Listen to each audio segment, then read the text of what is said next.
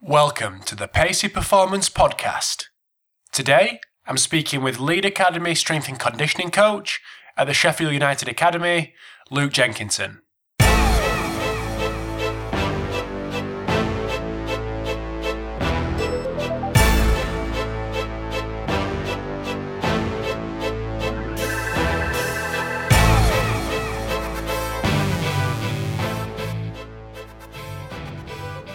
This episode of the Pacey Performance Podcast is sponsored by SimplyFaster.com, and that's spelled S I M P L I faster.com. So, alongside the Freelap timing systems, SimplyFaster.com currently holds the Exxentric K Box. So, if you haven't heard of the K Box, it's a, a new product that uses flywheel technology to allow higher velocity eccentric overload so I saw the K box for the first time when Mike Young from the US brought a couple over for one of his workshops in Gloucester. So off the back of that, I was really keen to use one and I actually got my hands on one and was able to spend a couple of hours playing around with lots of different exercises and getting used to the K box. So from personal experience, getting out at the bottom of the squat, powering up and having the K box pull you through the floor on the way down is absolutely incredible. So basically, the harder you go on the concentric portion of the lift, the more it's going to give you on the eccentric. So if you're going to go for it, you're going to get pulled through the floor. At simplyfaster.com, there's also a great blog from Frederick, who is one of the co owners of Exxentric, so you can learn more about the K box there. So if you are interested in getting a K box, get to simplyfaster.com, so that's S I M P L I, faster.com, and get a K box for yourself. So I'm really pleased that episode 60 has coincided with me getting on uh, a good friend of mine in, in Luke Jenkinson. So I really wanted to get Luke on because we, we speak regularly, uh, and I think he's really got something to offer uh, in terms of his his work with the Sheffield United Academy. So Sheffield United has become a bit of a kind of a hub for for young players, um, guys that have gone on to the Premier League, play for England over the last couple of years. Really successful uh, football academy over here in the UK. So, the crux of the conversation with Luke is based around his his multi-sports program with the with the younger age groups in the academy, so 16 years old and down. So, incorporates a lot of play. In the in the in the podcast, he kind of justifies that um, and, and goes on to talk about how he's looking to develop people just as well as develop footballers. So that's really interesting from uh, from my point of view, and I'm sure you'll uh, you'll think the same. So, like I said, uh, Luke discusses his multi-sports program, uh, the role of play. He discusses his work alongside the FA uh, and how they've been very impressed with uh, with the stuff Luke's been doing with the academy down at Sheffield United. So, just before we get on to the episode with Luke, I just want to remind you that next Sunday, which is the 29th of November, I'm hosting the second episode of the Pacey Performance webinar series with Ian McKeown, who is the head of athletic development at Port Adelaide in the AFL. So, it's going to be a really interesting talk from Ian. He's a top guy, and I'm sure he'll deliver because I'm really looking forward to it myself. So if you are interested in, in getting over to the webinar uh, on Sunday, the 29th of November, just go to paceyperformance.co.uk forward slash Ian. So all the episodes are going to be recorded and all attendees are going to have seven days to watch the recording as many times as they want and then it's going to disappear after them seven days. So make sure if you're interested, go and check that out. If you want to catch up with all previous episodes of the podcast, just shoot over to paceyperformance.co.uk forward slash podcast. Been a few requests for more youth focused podcasts, so I hope this kind of fits the bill. I'm sure it will. Let us know what you think. Let Luke know what you think. Let me know what you think. Uh, we'd be really interested to hear your feedback. So enjoy episode 50 of the podcast, and I will speak to you soon. Hi guys, thanks for tuning in to the Pacey Performance podcast. So today got well had a privilege of um, having a really good friend of mine in Luke Jenkinson, who is the lead academy S&C coach for Sheffield United Football Club Academy. So just thank Luke for giving his time to chat to me uh, over anyone on a Sunday evening. and just ask him to give us a little bit of background on who he is, his experience, eh, and what he's currently doing. So, welcome to the podcast, Luke. Evening, Rob. Thank you very much for having me, and uh, it is great to have friends like you. Um, as I say, but now, um, as you aforementioned, I'm the strength conditioning coach at Sheffield United. I'm primarily accountable for sort of the athletic development side of our part-time players. So primarily the majority of my time spent with our schoolboy program, so under 16s and below. Although with a colleague of mine, Mark Pease, we we do work all the way through to everything below the first team uh, with the under 18s and so on.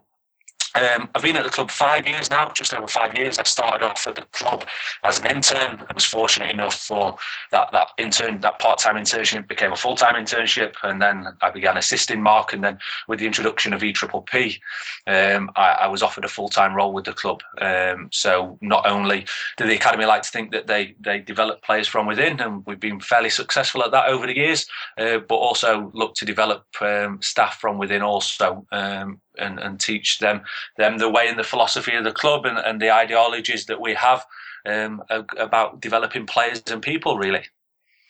So did we did we uh, mention before when we were chatting that you were eighth top academy in the country or something? Yeah, that's right. Uh, I don't know how we currently stand. Uh, I believe that was an FA model based on um, how many players are playing currently playing in your first team, how many players are playing in the Premier League, for example. Um, the, the, last count, I believe, we are at 38 graduates have played for the first team.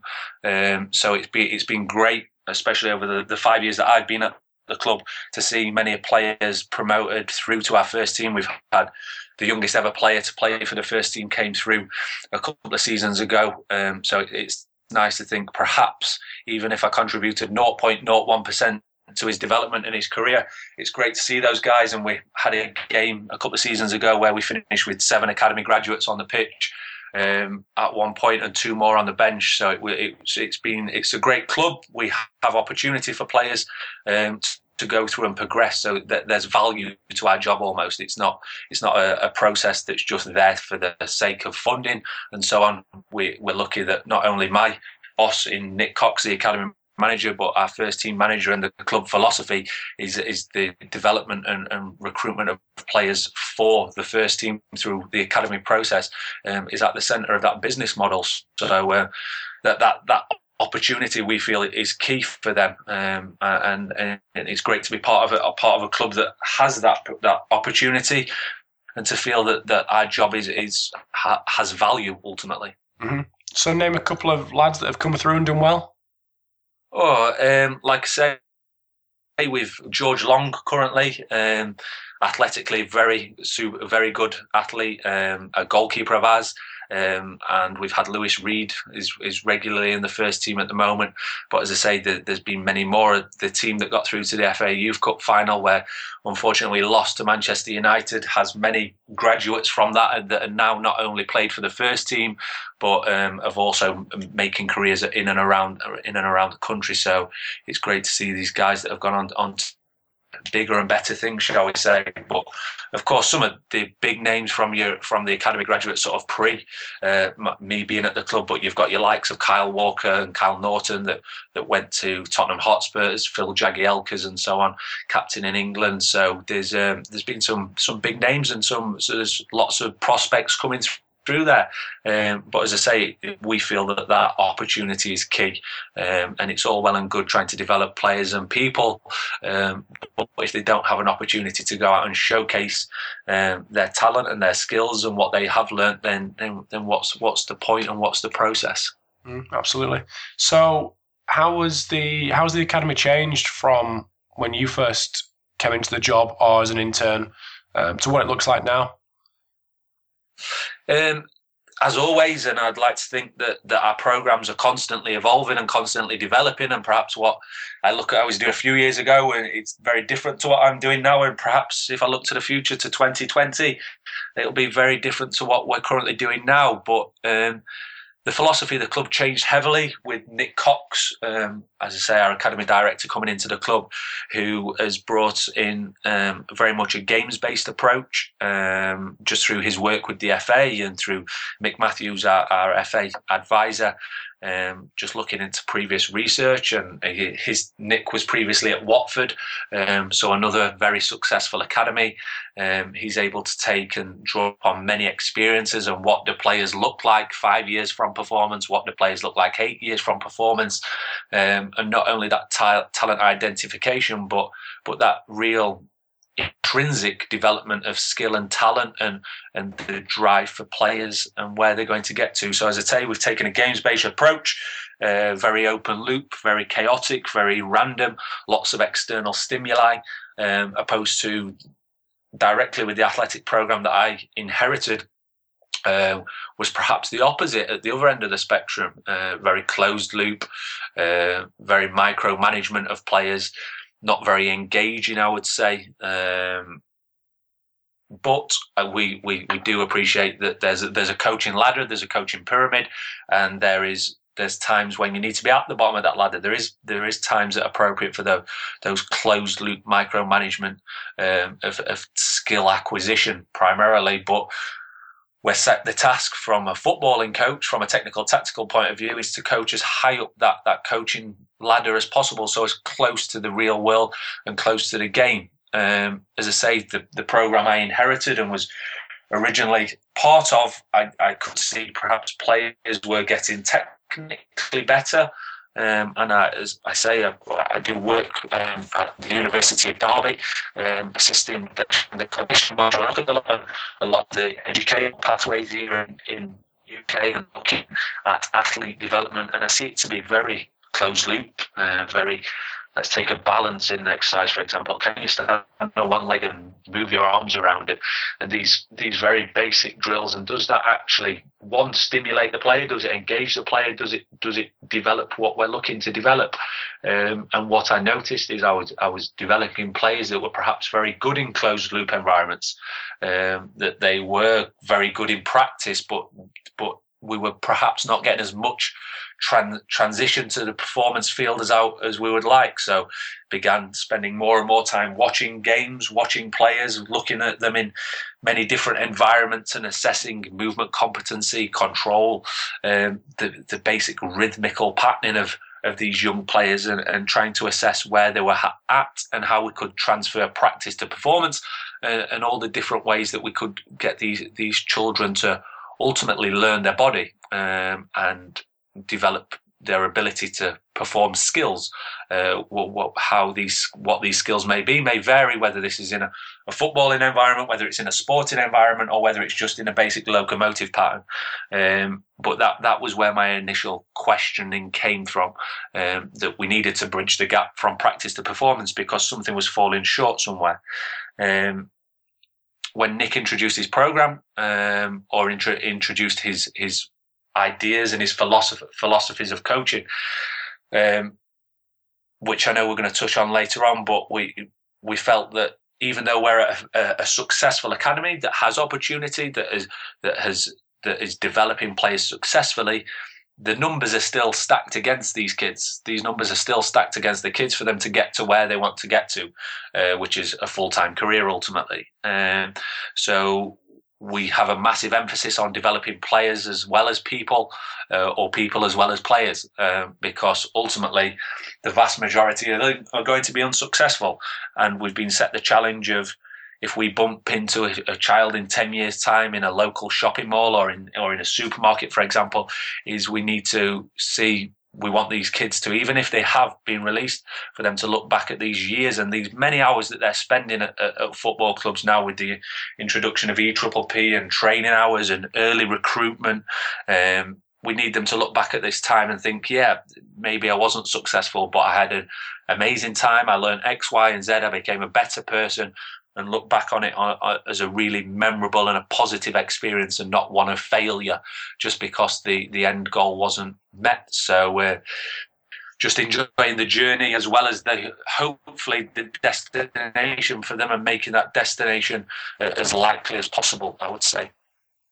Cool. So, um, I've I've heard you speak on the on the subject before, but do you just want to talk to us a little bit about your kind of multi sports program from especially in the in the younger age groups, and because I've seen on on you've we spoke about it personally, but you've put on Twitter about going to the English Institute of Sport and doing different you know sports days and things like that. Do you want to talk to us about how you integrate that into your program and why?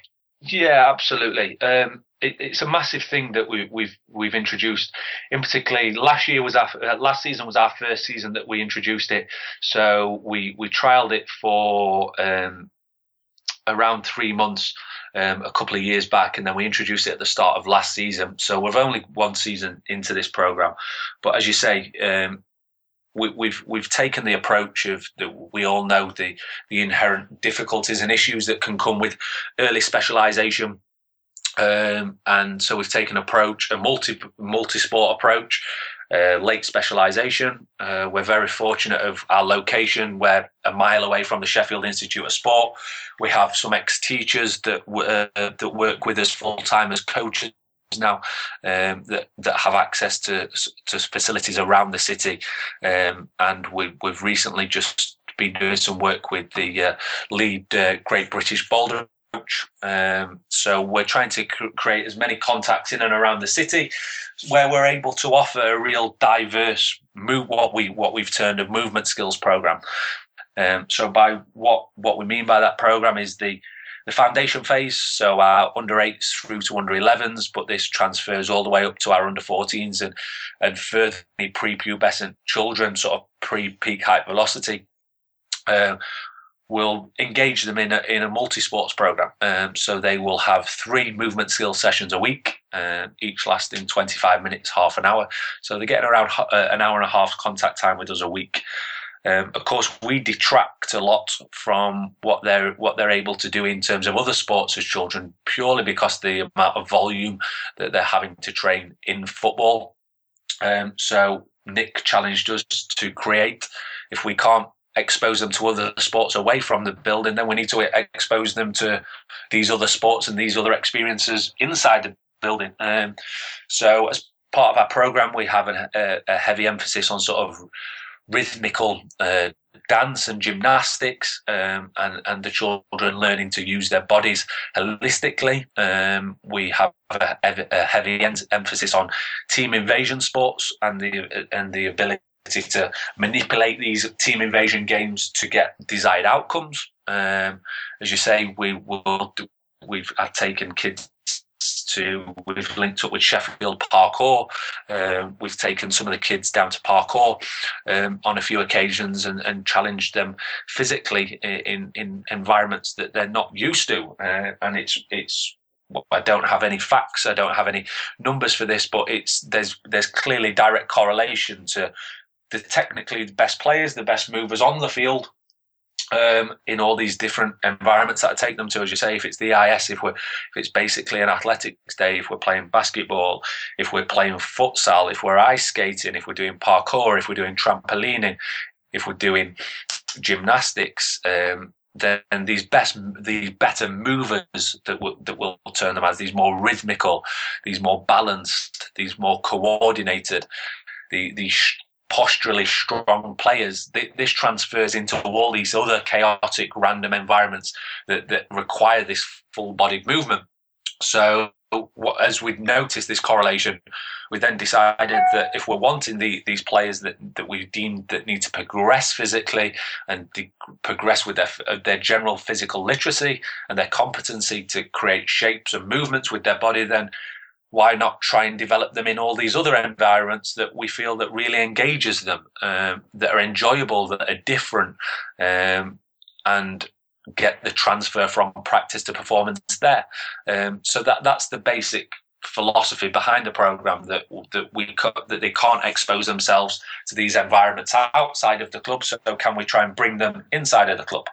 But that hasn't meant that we've just become a glorified PE teacher. They get these exposures elsewhere. So as I say, it's using sort of the, the FA youth modules um, that that I've that we've been through and taking basic team invasion games and using the step principles, for example, of how can we how we can change this, this these these dynamics of a game and the setup of the games and the and the aims and the, the distances that they're working on to get desired outcomes, whether that's whether it's coordination, balance, acceleration, change of direction, um, and and and try and teach them in that environment. So my my main premise is that I want to be able to that there has to be an heavy a heavy emphasis on play and the importance of play in games um, and that there's there's a lot that children can learn both socially, technically, tactically, physically in these games, and and look back to how we learn. Um, perhaps not maybe you, me and you, Rob, but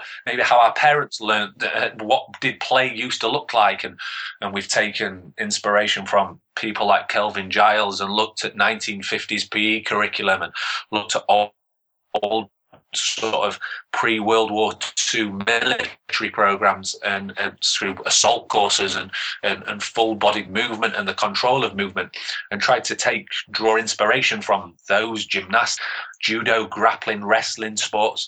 Uh, and, and taken those in, into a sporting context to use these as the, the modality um, to get the desired outcomes. And for me, um, as, as I was mentioning to you before, at the moment, I don't have any quantifiable data to say, yes, this program's working better than previous. Um, the only thing that I can say is it's certainly not any worse than the program that we were delivering before. But for me, the, the biggest and the most important part of, of this program that, that we currently have that is still developing, it's still not a final product, is that we have engagement and we have buy in. Um, and Nick speaks about a TED talk that he watched um, about looking into your athlete's eyes and seeing why they're not shining back at you, and the only reason that they're not shining back at you is, is as, a, as, a, result of you uh, as the coach. Therefore, we now have a situation where I'm seeing players enjoying coming to sessions, looking forward to coming to sessions that it's not a chore or that they're just being thrown into a physical session. It's not just a rest period. It's not just something to break up football. That it's actually a training modality that holds importance and development, but important, most importantly, engagement and buy-in. Um, and as you know, whether you're in a weight room, whether you're out on the field, just ticking over 50% here and there, you're going to get little, if no, returns from that in development. Whereas, uh, whilst ever I have engagement and I have buy-in from our players, uh, and I'm coaching them in their environment, then I know think movements are maximal. I can dip in and coach them in their own environment. Um, that if we're looking at acceleration, what's the point in setting up a drill where I'm going to tell you we've got ten kids in, in three lines and I'm saying go, go, go because one, I'm not getting a maximal acceleration realistically. Um, I've not got much buying. I've not got much engagement. Yes, I'm racing against the kid next to me, but we're probably going to stop three meters from the 10 meter line. Uh, we're going to start decelerating. Whereas if I'm I'm going to put you in an environment where there's a clear goal or a gate you've got to get through when you're getting chased and that there's cause and effect and there's consequences if you don't get there, then then I can guarantee these more maximal accelerations, movements um, in more chaotic and random environments.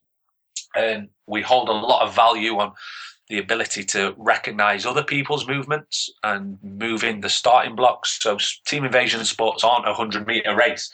Our ability to move our starting blocks are possible. So not only do we want to develop these athletic qualities of speed, power, endurance, and so on as real broad terms. But we are actually able to move our starting blocks to get get um, uh, to read perceptions of movements uh, and trickery through movement um, uh, and deal with them in that environment. So that's sort of where we're at, and we're looking to.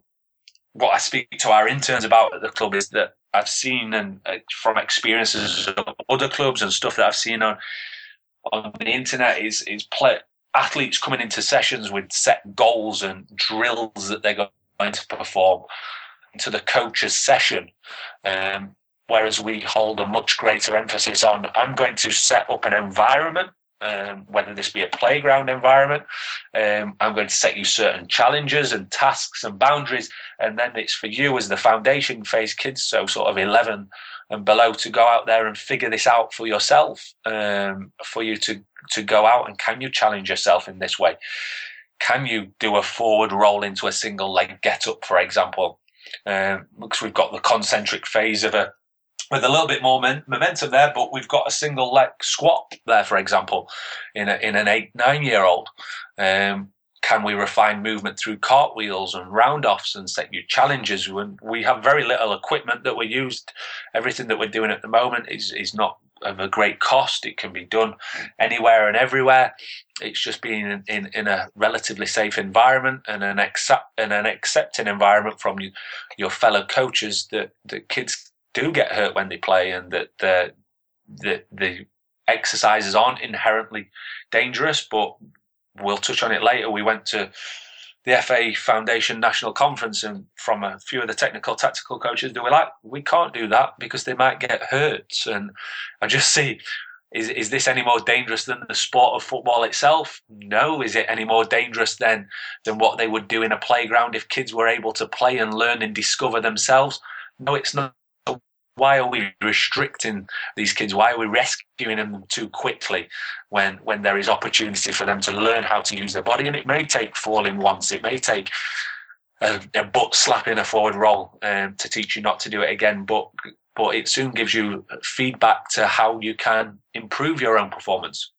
And by what we found by coaching the kids in their own environment is that rather than me telling them how to get from A to B, uh, and giving them the answer is that there's that there's perhaps many different ways of getting there that not only did I not realize, but the kids have figured out for themselves. But that that runs deeper with them, and they retain information just through basic learning models and motor motor skill uh, models. That they will retain this information, and that there's deeper neural pathways that are laid from them discovering this movement themselves, opposed to me going, we're going to take one hand off the floor and then the other hand, and we're going to turn this way. Whereas if I challenge you to get your Sheffield United badge from the floor to the ceiling, but you can only take one hand and one foot off the floor, for example, is that there's many different ways of getting there.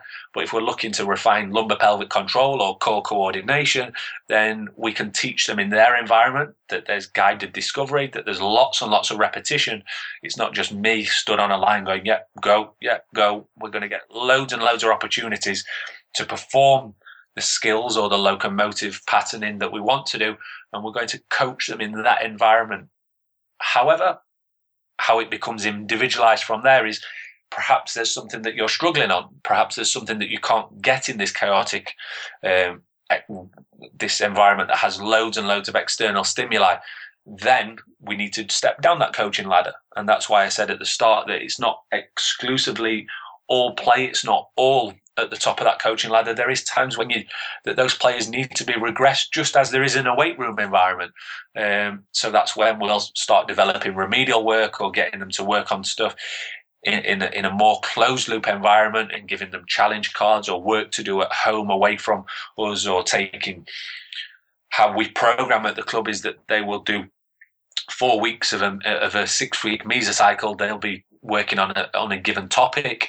Um, so again, whether that be coordination, balance, change direction, uh, acceleration, for example, and then the final two weeks of the mesocycle will be spent working on either your strengths or your weaknesses. The ultimately the the things that are going to help hold you back from progressing as a youth athlete. So these remedial weeks aren't just for those that are struggling in an area. It may be the fact that you're really quick, but we understand that that's one of your outstanding qualities. This is what's going to, in the future, athletically, you're going to stand out to coaches and managers. You're going to, it's going to be an outstanding quality of your of your play. Therefore, we need to work on making that even better. So if we don't feel that one of the other traits is going to hold them back, then we're going to we're going to put them in environments where they get lots of repetition at being quick. They're going to have loads and loads of coaching at being quick. How can we refine that movement to make it even quicker? Uh, and how can we ensure that that's going to transfer to performance? So that's how we individualize the the the, the foundation program that they will they will have remedial weeks. They'll work on both their strengths, their weaknesses. Nick uses a, a term that we want to push strengths and hide weaknesses because it's those outstanding qualities that will, will get a player noticed, whether they're 10 years old, 14 years old, 16 years old, 18 years old, or whether they're walking into a first team. It's that outstanding quality that, that a manager and a team want to to uh, want to draw upon, in, in our opinion.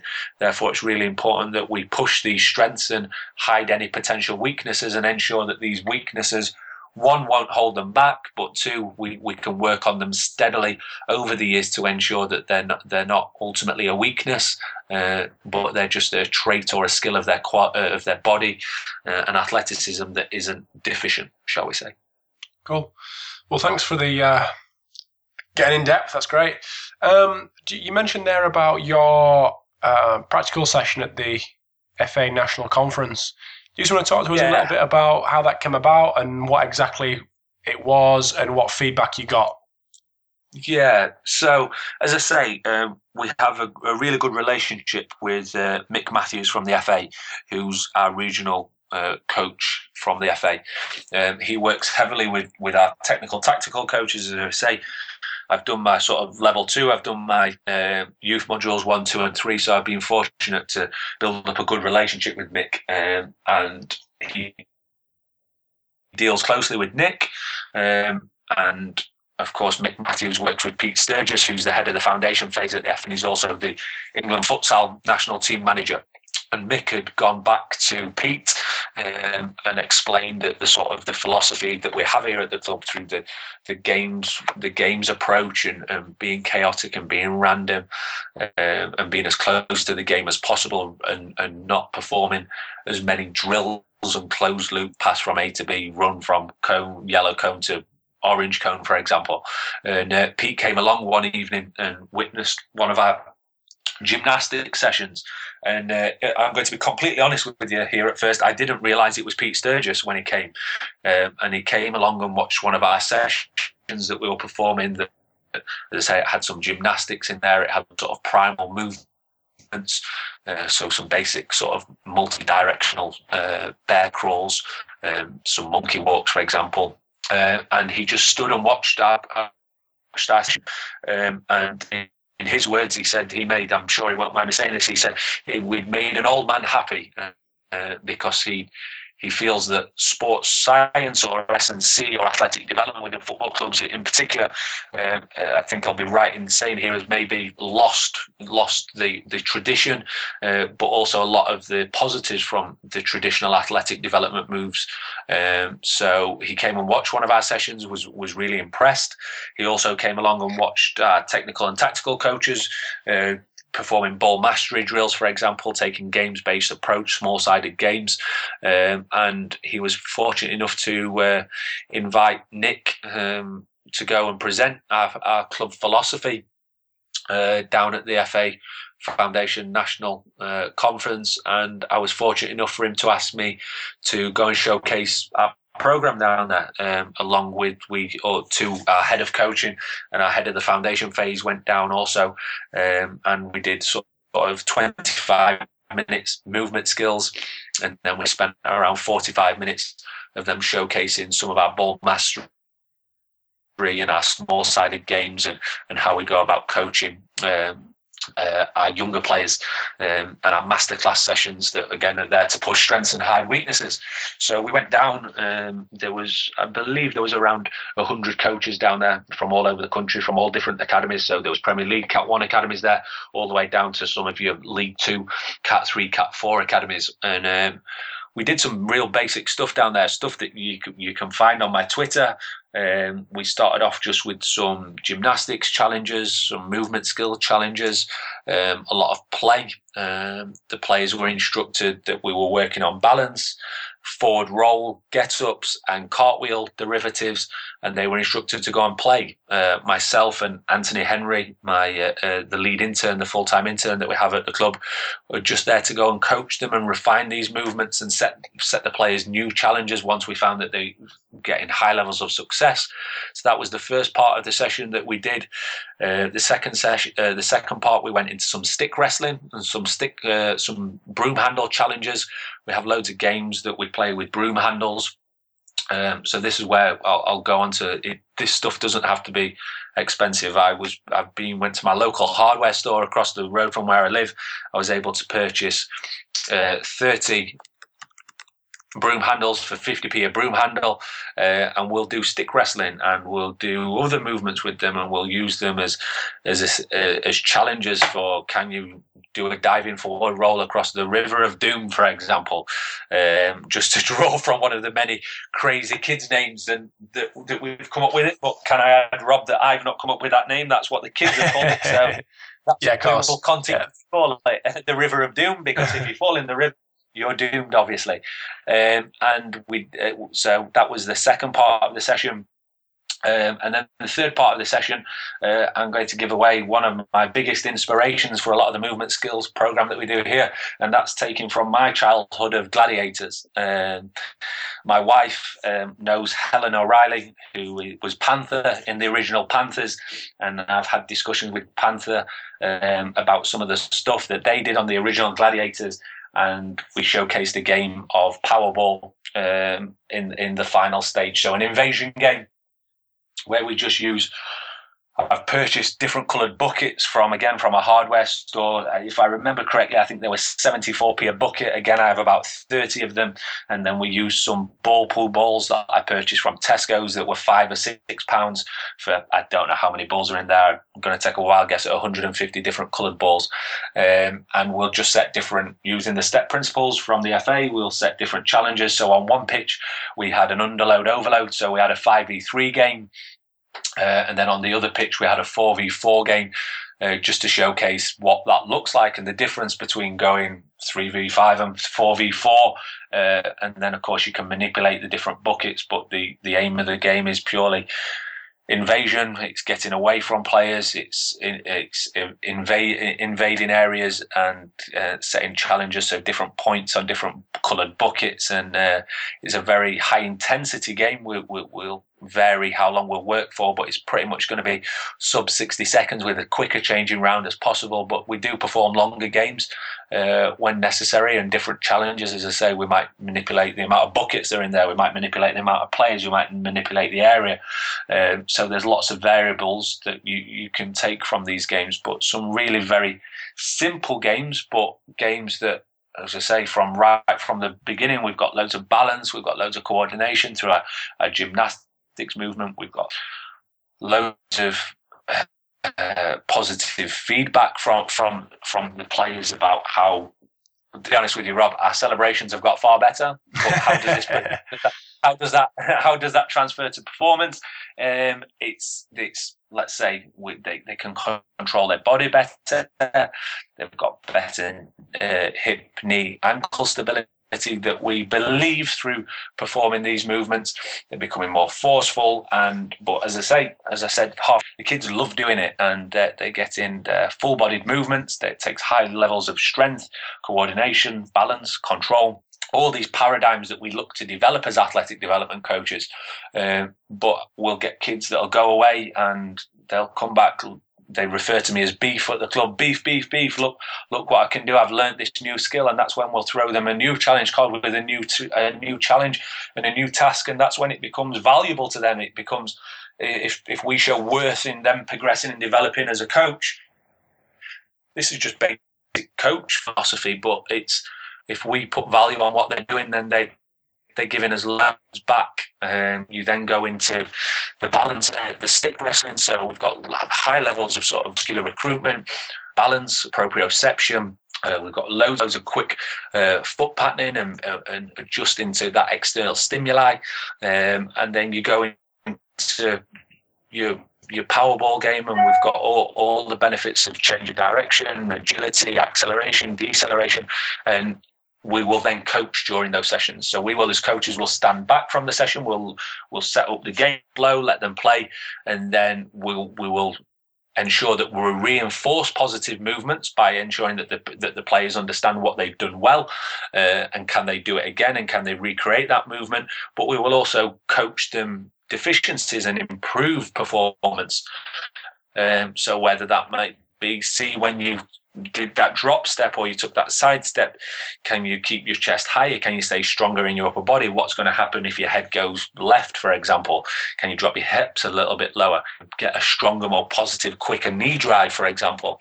So all these these coaching cues that you see in your very your, your closed loop sprinting drills that are that I'm not doubting are, are highly important for sprinters.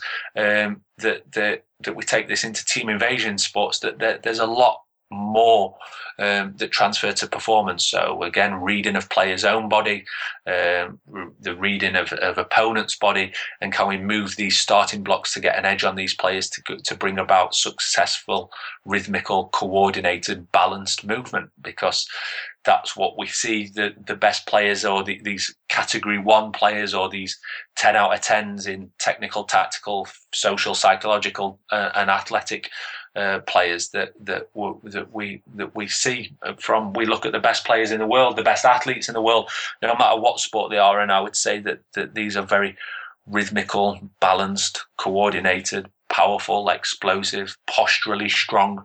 Um, these are all traits that no matter how these players uh, end up, whether they end up a footballer, whether they don't end up a footballer, whether you end up in other sports, um, or just general life is going to bring around. So, all I'm concerned with is that the, the, players are offered environments that are engaging, environments that offer them loads of opportunities to repeat what they're good at, loads of opportunities to repeat what they're not good at, and I'm going to coach them and teach them in their environment and that holds value to them.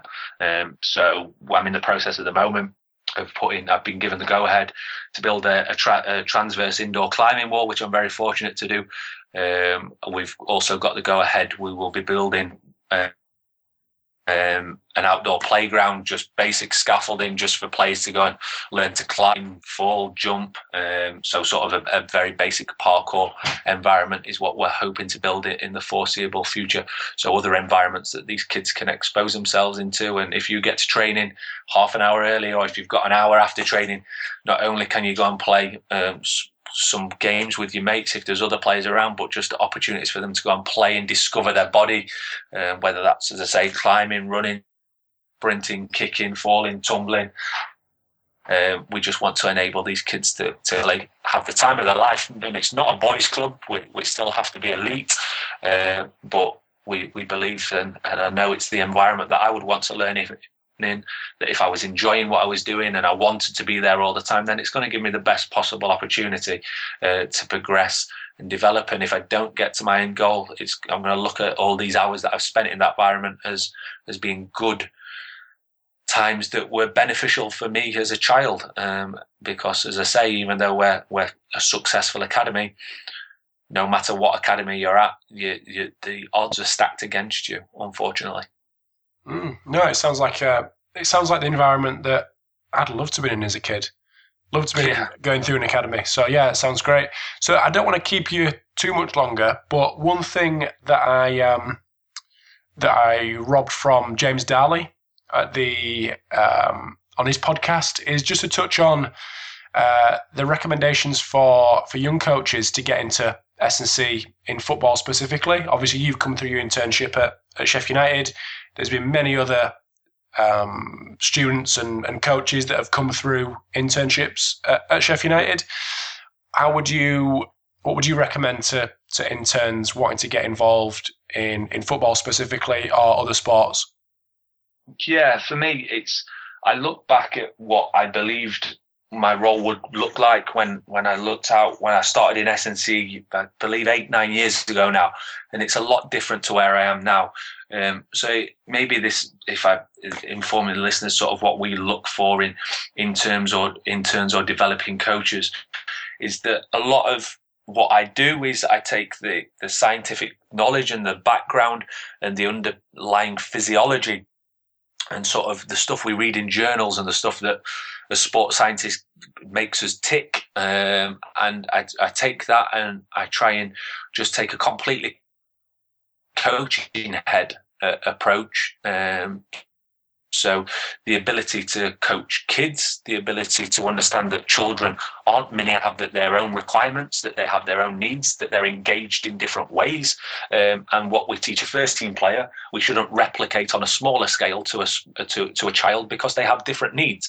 Now, don't get me wrong, post puberty and when, when we get down to the more performance and business end, then that's we certainly get closer and closer to that stage. But at that age, they're closer to the end product.